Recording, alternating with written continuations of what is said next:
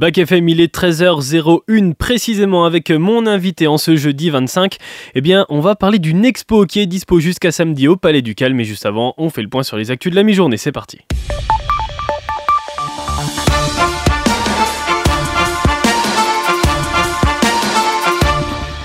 Et on commence avec l'actu mondiale et les services spéciaux ukrainiens qui ont annoncé l'ouverture d'une enquête sur le crash d'un avion militaire russe dans la région frontalière de Belgorod. Moscou accuse Kiev de l'avoir abattu alors que des prisonniers de guerre ukrainiens étaient à bord dans le conflit. Les pays occidentaux, eux, tentent de s'organiser pour soutenir davantage l'Ukraine sur le plan militaire. Hier, c'est l'Allemagne qui a déclaré qu'elle faisait beaucoup plus que les autres pays européens et elle réclame par exemple davantage d'entraide.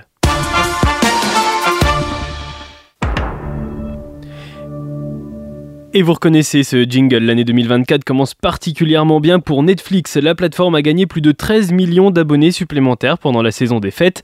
C'est un total de 260 millions 28 000 abonnés dans le monde. Le groupe californien s'impose comme leader incontesté dans la guerre du streaming et il a même dépassé les attentes en ajoutant 3 millions d'abonnés sur le marché nord-américain où le public est le plus saturé. C'est le jackpot.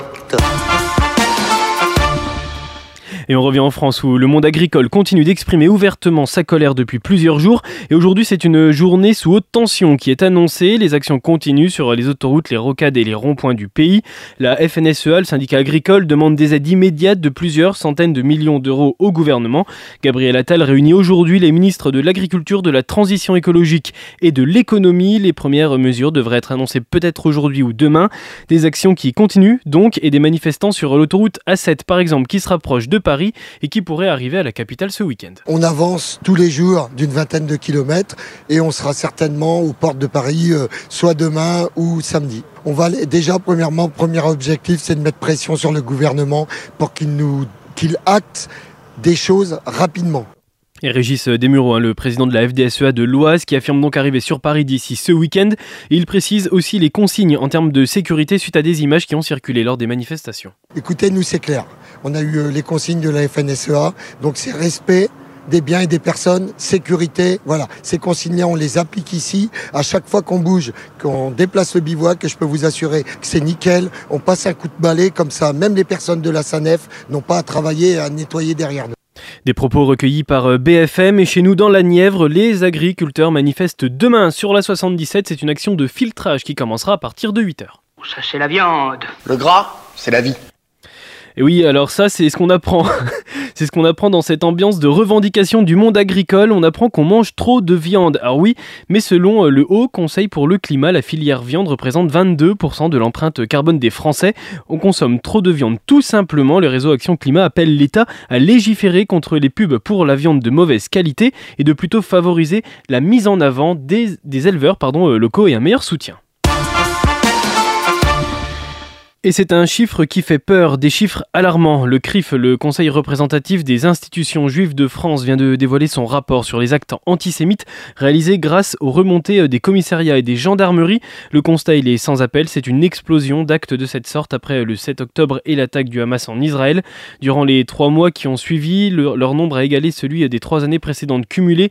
Alors plus globalement, le nombre d'actes antisémites recensés en France a bondi l'an dernier à 1676 contre 436 en 2020. C'est un bond de 1000% en France, donc depuis le 7 octobre.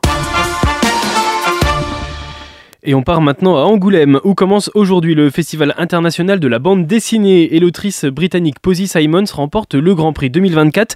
Elle devient la 5e femme seulement à être récompensée pour l'ensemble de son œuvre par le festival. Gemma Boveris est un de ses classiques librement inspirés et détournés de Madame de Bovary de Gustave Flaubert, qui a déjà été adapté au cinéma par Anne Fontaine avec Fabrice Lucchini. Vous êtes anglais? Yeah, I am your voisine.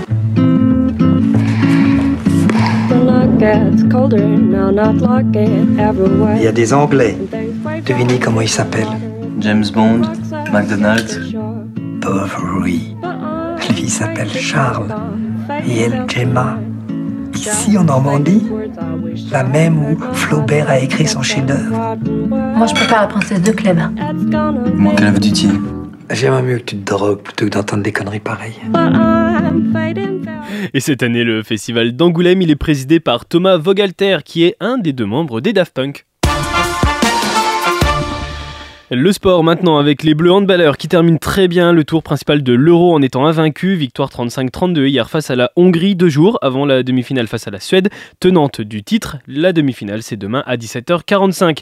Et puis la Coupe d'Afrique des Nations qui continue avec des surprises dans tous les sens. Une édition où les grosses nations n'y arrivent pas. L'élimination surprise de l'Algérie au premier tour aura été fatale pour Jamel Belmadi, le sélectionneur, déjà affaibli par la sortie de route précoce lors de la précédente édition et par la non-qualification surtout à la Coupe du Monde 2022.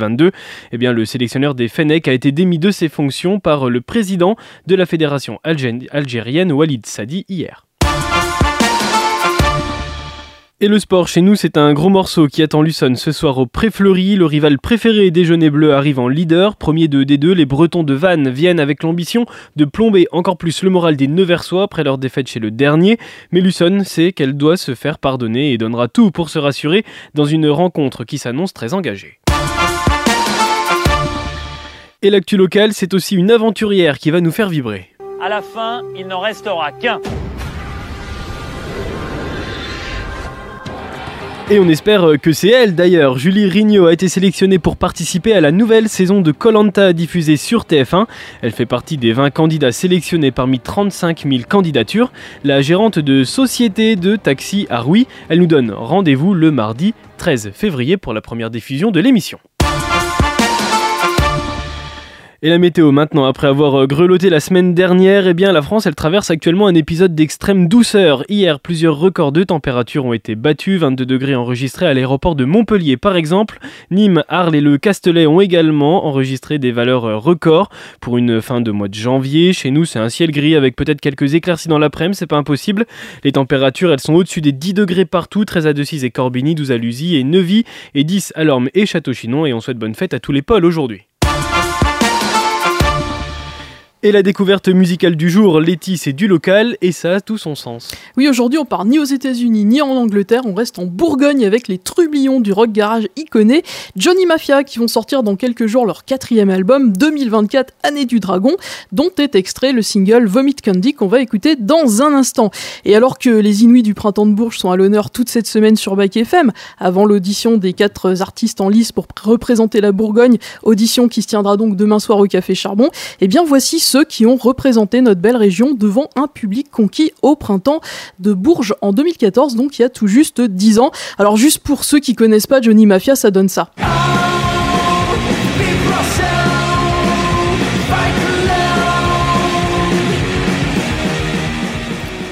Alors depuis 10 ans, le quatuor de Sens a connu une sacrée ascension de son tout premier album Michel, Michel, Michel, enregistré à Nevers au Café Charbon et dont un des titres est apparu dans la série Riverdale jusqu'au 4e album 2024 Année du Dragon qui va sortir le 9 février. Eh bien l'évolution elle est sans appel. L'insouciante folie juvénile a laissé place à un punk rock garage à la fois plus propre, plus clair, plus puissant et avec un côté pop quand même qui est beaucoup plus assumé je trouve. Alors malgré tout, le son de Johnny Mafia, il est toujours aussi énergique, puissant et accrocheur.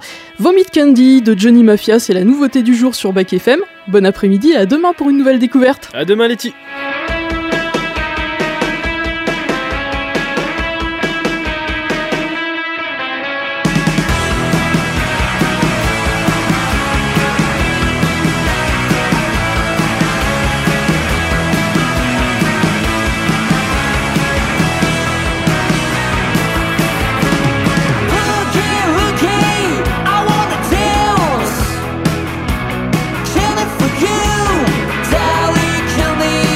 You